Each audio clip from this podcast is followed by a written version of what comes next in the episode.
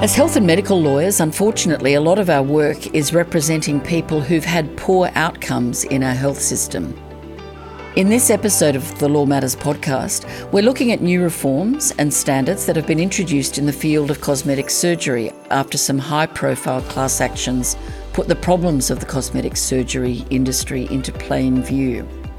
We've spoken about cosmetic surgery in a previous podcast episode where we looked into the problems plaguing the industry and gave some insight into how to identify a reputable surgeon. We'll link to that in the show notes. This episode will take that conversation a little further by looking into the new reforms.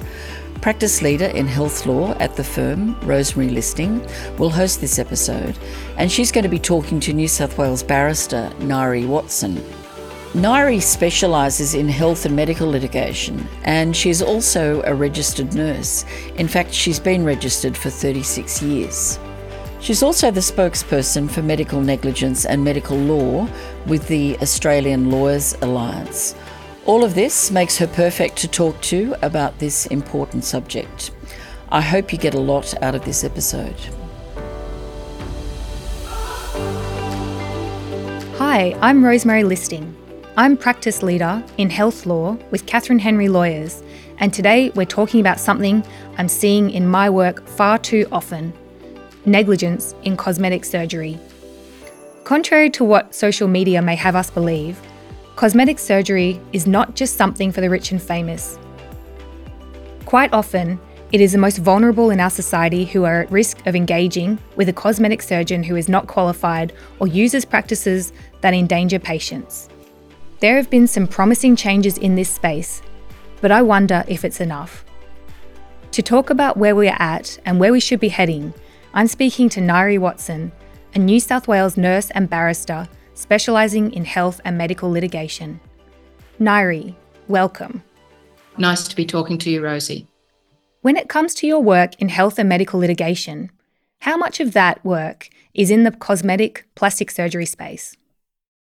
Uh, in preparation for for this conversation, I went back and had a look at my caseload over the years, and I could recognise that I constantly have, at any one time, at least one, potentially more cases of, of uh, medical negligence litigation related to cosmetic surgery, and generally speaking, when those kind of cases come to me, they're usually of a very serious nature. So um, it's something I see constantly. Um, I also think, given the exponential rise in cosmetic surgery across the board in Australia, the amount of uh, surgery that's being performed, um, that I don't consider that that's going to change anytime soon. Hmm. Ngaire, of course, uh, preserving the identity of these cases. Can you tell us some stories that were particularly confronting or memorable for you? Yes, I, w- I went back and, and um, had a had a look at some of the cases that I've litigated in recent times. Um, the one, probably one that stands out particularly, was a woman who had a um, following large weight loss had a uh, she was told that she was going to be given a tummy tuck and her thighs would be fixed. Um, but what actually happened is that she developed catastrophic infection with necrosis. The skin died. She became septic. She nearly died. Um, and she was left with absolutely horrendous scarring throughout her torso and her thighs. And that the the end result left her extremely disfigured and really beyond any ability to have corrective surgery to fix it. That's at a particularly serious end where, where a person nearly died. But then there are other kinds of cases which are significant too. And it, it's, it, I should also hasten to say, it's a very gendered area of litigation. Yes, men are having cosmetic surgery too, but the vast majority are female. So therefore, it's going to follow that the most of the litigation is going to involve women. Another case that I can recall that was significant for the woman, although it, in terms of the um, damage. It wasn't life threatening, but she had this woman, relatively young woman, wanted um, a breast augmentation. In the process, the, the surgeon accidentally cut the ducts to her mammary gland, so she was unable to breastfeed. She had been. It was very important to her that she be able to breastfeed post surgery, and she'd been assured that she would be able to do that. But in fact, that couldn't happen. So uh, that was a very serious injury to her, and particularly from a psychological point of view. Another case I can think of is a woman who had some uh, minor kind of skin condition on her nose, and that rather than doing a biopsy, the surgeon went ahead and did this very elaborate resection and a flat uh, graft, which really was kind of a very large large surgery. When in fact, if he had biopsied her nose, it would have been just found to be uh, normal tissue. She didn't need it excised at all.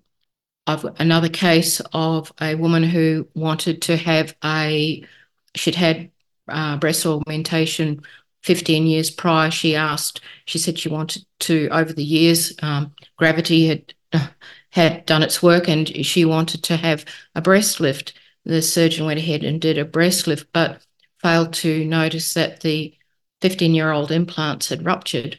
And so he just went ahead and operated on her um, with the ruptured breast implants in place. And after surgery, one of those implants made its way into her armpit. Um, so obviously, she needed to have that surgery and have, have it all removed. And the end result probably means that she can't have implants at all. So she's not very happy with that that outcome. So that's just a kind of a small snapshot of some cases I've seen recently. Thank you for sharing that with us, Ngaire. Uh, whilst they're confronting stories, I think that our listeners will gain some value from understanding some of the things that can go wrong and perhaps that there's people out there that can help them with these experiences. So let's talk about how the industry is regulated and what types of reforms are in place in order to assist people from, um, well, in order to prevent these types of injuries occurring. The new cosmetic surgery standards were put in place in 2023. These standards include the need for a referral from a GP, along with a general health and psychological assessment. What do you think of these new standards? Um, I, th- I think that there's certainly a move in the right direction that particularly the psychological assessment. My understanding, having spoken to cosmetic surgeons, is that what they're trying to do is to be able to identify people with body dysmorphia because those that particular group of people are very likely to seek out cosmetic surgery and they're also very unlike unlikely to be satisfied with the end result and will want to come back for more and more surgery. And they may also be a group that is likely to litigate on the basis that they're unhappy with the outcome. So I, I think that that's a good move. Um, I think that all improving standards, any improvement on standards and guidelines, is beneficial. Um, and I think it, it's going to remain to be seen what the net effect is going to be, because as you're aware, we have a three year limitation period. And the cases that are already out there are still going to be moving through the system because these changes only came into place last year. So I think it will take some years before we really know how much effect that they're going to have in terms of um, adverse outcomes and litigation. Ngaire, some websites use phrases like the mummy makeover. How dangerous is it to target one particular group and almost make it sound like this invasive surgery is something like going to a day spa? I think it's highly problematic, and specifically with the new guidelines that came in last year, those kind of words are supposed to no longer be used. So, in preparation for this podcast, um, I did what I actually do on a fairly regular basis: is have a look at what I'm finding on the internet um, in high target market areas, places like Sydney, the Gold Coast, they're high volume areas for cosmetic surgery.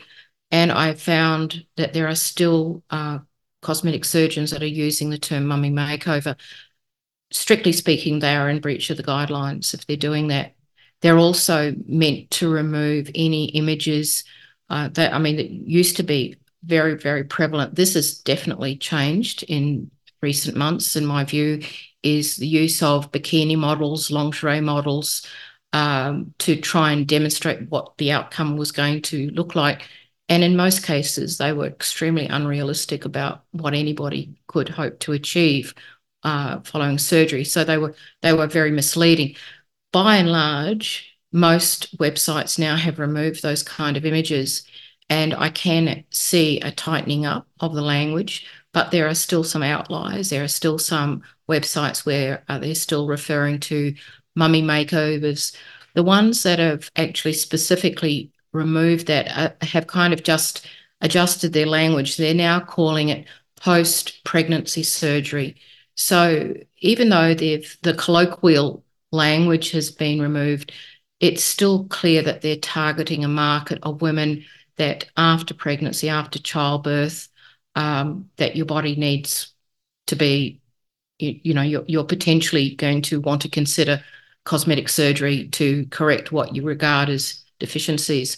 So I guess a technically it's an improvement the remove, you know, not using colloquial language anymore, but um, it's still clear that the tar- who the target market is, and um, those people will still be drawn to having surgery, I suspect. Let's talk about the term surgeon. In September 2023, as part of the wider reforms by the Medical Board of Australia and the Australian Health Practitioner Regulation Agency, or AHPRA, this term was restricted to mean someone who had trained in surgery, ophthalmology, gynecology, or obstetrics. I think it's important to say that before then, some of the doctors who were calling themselves cosmetic surgeons were not surgeons at all. They've not done the training to become a surgeon. Rather, they had trained to be a GP or other skin specialist. Ngaire, have you seen any real life impacts being made with this change yet? Uh, I, I would say it's difficult again because it's still relatively new. It's going to be difficult to know until we get past the you know three year limitation period. I have definitely in years gone by uh, litigated people that call themselves cosmetic surgeons that were actually no better qualified than a GP and that there'd been very poor outcomes. So I think that restricting the use surgeon is definitely a move in the right direction there is a group that I think remains a bit of a concern, which hasn't been captured properly by this um, regulation, which they are called podiatric surgeon, surgeons. So they they are they're a rel- relatively small group um, of health professionals who've undertaken uh, training to treat specifically feet, and they call themselves surgeons. And I'm I have some concerns about the extent of their training. They're not they're not they don't fall under what we would consider the typical pathway for a surgeon to train under the Royal Australian College of Surgeons or RACS. They're not they don't fall under RACS. Um, and I believe that there are some examples of some poor outcomes. So somehow they've they've slipped through the net a bit. Um, and it's going to be an area to to watch to see what happens in that particular space. But I think by and large, to restrict the term, the use of the word surgeon is definitely um, a good move because generally speaking, I believe that once a patient thinks that they're seeing somebody who calls themselves a surgeon, they believe that they've got a proper surgical training behind them. But previously, that wasn't the case. Virtually anybody could call themselves a surgeon. So um, it remains to be seen how much you know that changes litigation and safety. But again, any regulation that improves, um, that clarifies the language, that gives um, the public better information about what to expect, I think is definitely a step in the right direction. So let's talk about serial offenders, which are surgeons or doctors who have treated a number of women in a similar way, and women have suffered similar types of complications. These serial offenders that are known to people like you and I, Do you think these reforms and standards go far enough to stop those who are known for their negligence? Uh, I, I don't think any of the, the measures have done really gone anywhere to deal with the serial offenders. The, the guideline changes that we've just been discussing uh, don't, don't address this cohort at all. Uh, and I think that they are a significant problem. Um, I have dealt with serial offenders on uh, quite a few occasions, and I've actually done some research in this area. It is known statistically that once a doctor, a surgeon, if you like, has had one complaint, two complaints, that statistically the likelihood of them continuing to have more complaints made goes up over time. And it seems that in my experience, AHPRA seems to be really quite slow to act to deal with them, that you have to be a, a fairly significant serial offender before AHPRA will actually take action and that there will be conditions put um, on their re- registration to limit uh, the way in which they can work. I think that there's another problem with serial offenders is that you and I may know how to uh, search AHPRA and find out what the conditions are on the registration of any particular medical practitioner, especially serial offenders. But if a member of the public, a, a, a person who was contemplating having cosmetic surgery, put in, typed into Google the name of a doctor, if even if they have conditions on their registration, it will not come up on Google. It will not take them, it will not direct them to the AHPRA website. So they have no idea if a surgeon that they're planning to um, consult has restrictions on their practice or not, or has any history um, of problematic or adverse outcomes. Uh, it, it gets worse too in that most times when when conditions are placed, they may be there for under the for two, possibly even three years, depends on how serious the breaches are, and then they disappear. So even if you go back to AHPRA after that time, you won't find any any history of any of the problems. So I think that the problem of serial offenders is not really been dealt with properly yet by AHPRA. I think that APRA is, um, I'm assuming they they do their best, but they're a very big organisation, quite unwieldy, and it takes some time, quite a lot of time, to act on um, notifications and complaints. And I think that the, the, the serial offender problem will continue on pretty much um, unabated until they do something differently. And Ngaire, why don't these new regulations stop those serial offenders? Do you think? I'll I'll, ex- I'll explain. It, it's in my view, it's because that they don't they are they fall into the category of rogue doctors, and that no amount no amount of guidelines or structure or rules put in place are really going to govern them. They they in their own minds they op- they they do what they do um, quite independently of what anybody thinks. Um, if and I'm sure Rosie would have n- know there's characters like Dr. Lanzer, uh, people whose behaviour is really egregious and just so outside what is ex- considered to be acceptable conduct that they're not interested in guidelines. They they will just do what they want to do regardless, um, and that they're essentially incompetent. Um, I encounter people who are just fundamentally incompetent, and no amount of guidelines is ever really going to pull them into into line. Mm. They're just a force all on their own until somebody tries to stop them. And do you think that the regulator is doing enough to well that's what i was saying about AHPRA is yeah. slow. AHPRA is very slow. There's there's been some good research. There's even uh, an australian researcher marie Bismark, if you're familiar with any of her work where she actually looked at, she went and did a retrospective study. She was able to access um, records out of insurance companies to look at offenders. And it it's it's a concerning what she was able to show that after one if you've had one complaint, the chances of getting a second one go up. After the second one, it goes up. And she was reporting in her research people who had had up to 10 complaints who were still working. Now, these aren't all necessarily cosmetic surgeons, but they are people who who are really impervious to being told what to do. What kind of reforms would you like to see be put in place? I believe that there are methods. It's called search engine optimization. It is it is IT tech uh, stuff, but I believe there are ways that where if I if I type in Doctor X into Google, that it would be able to link through to APRA. Um, I I believe that there are technical barriers to that currently that could be addressed.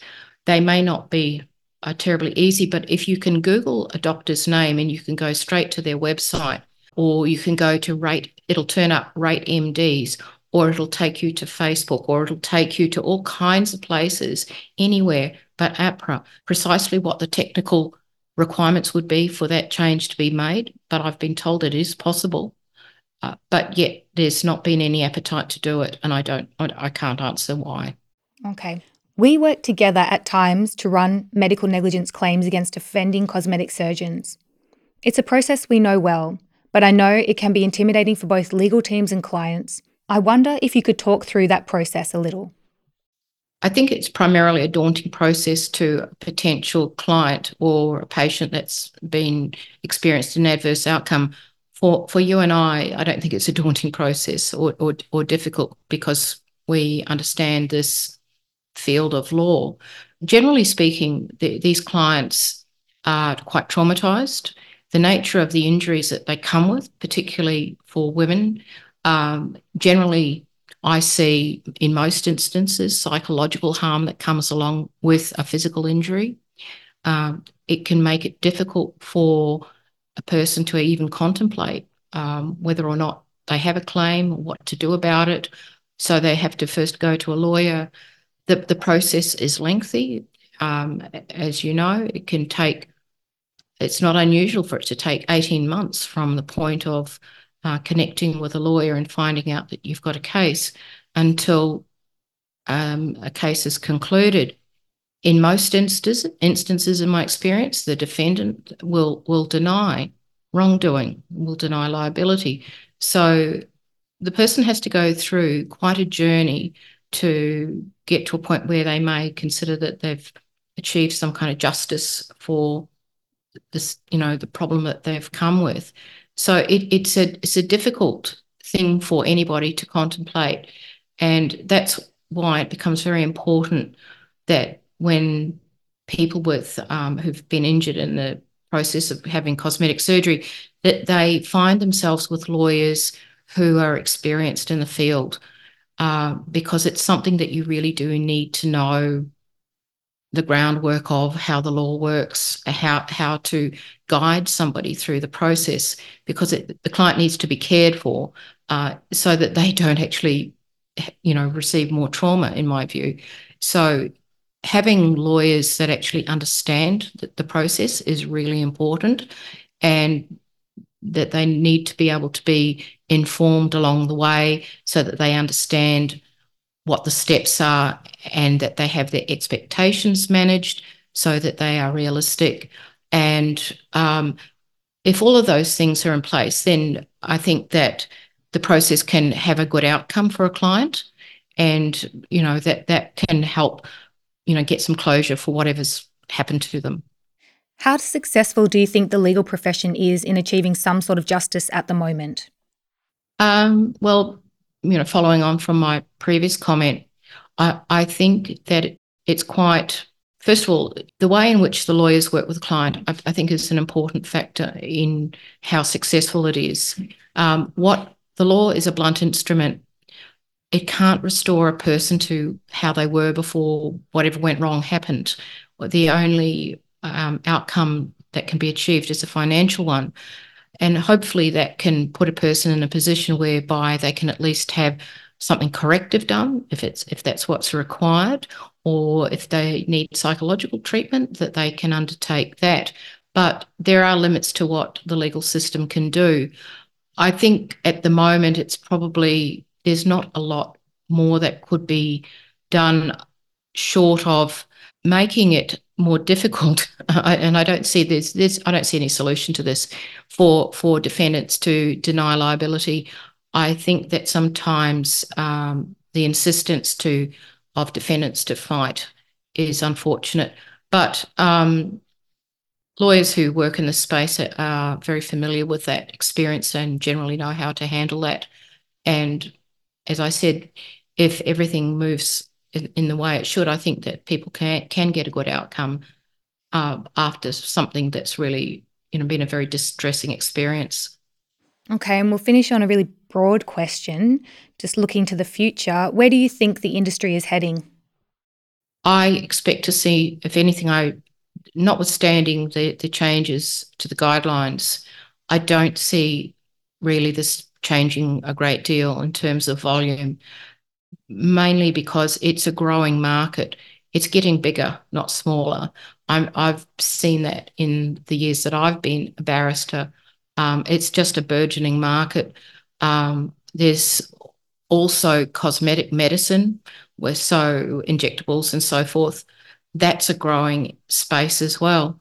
And more and more, what, as you said in the introduction, this used to be the, you know, the the realm of people who who had a lot of money or you know celebrities, but now it's everybody. And also, um, it's as I said, it's a gendered market, especially skewed to females, and the market is getting younger and younger. Um, I think we can see social media as playing a role in that um, influences are playing a role in that. All of the forces are driving volume up. It, it's a very lucrative area of medicine. It, it, so that it's going to attract practitioners into it for that reason too. So um, I don't actually see this as actually going away at all. I, in fact, think it's probably going to, the numbers of people are not going to change. In fact, they, they may go up as more procedures are done. Well, look, thanks so much for your time today, Ngaire. It's it's not a, a, most positive note to end on, but we're hopeful that as lawyers in this field, we can deliver some sense of perhaps help victims to see what happened to them in a different light and reframe their experiences to realize that they weren't at fault for what happened to them. So, we just want to thank you very much for coming on the show today. And we look forward to speaking to you in the future about your ongoing work in this field. You're very welcome. Thank you. I hope you got a lot out of this episode of Law Matters. Thank you to both Ngaire Watson and my colleague Rosemary Listing for their time and expertise. I'm Catherine Henry from Catherine Henry Lawyers, and if you've been a victim of cosmetic surgery gone wrong and you'd like to take the matter further, please contact my team at Catherine Henry Lawyers. This podcast was produced by Pod and Pen Productions.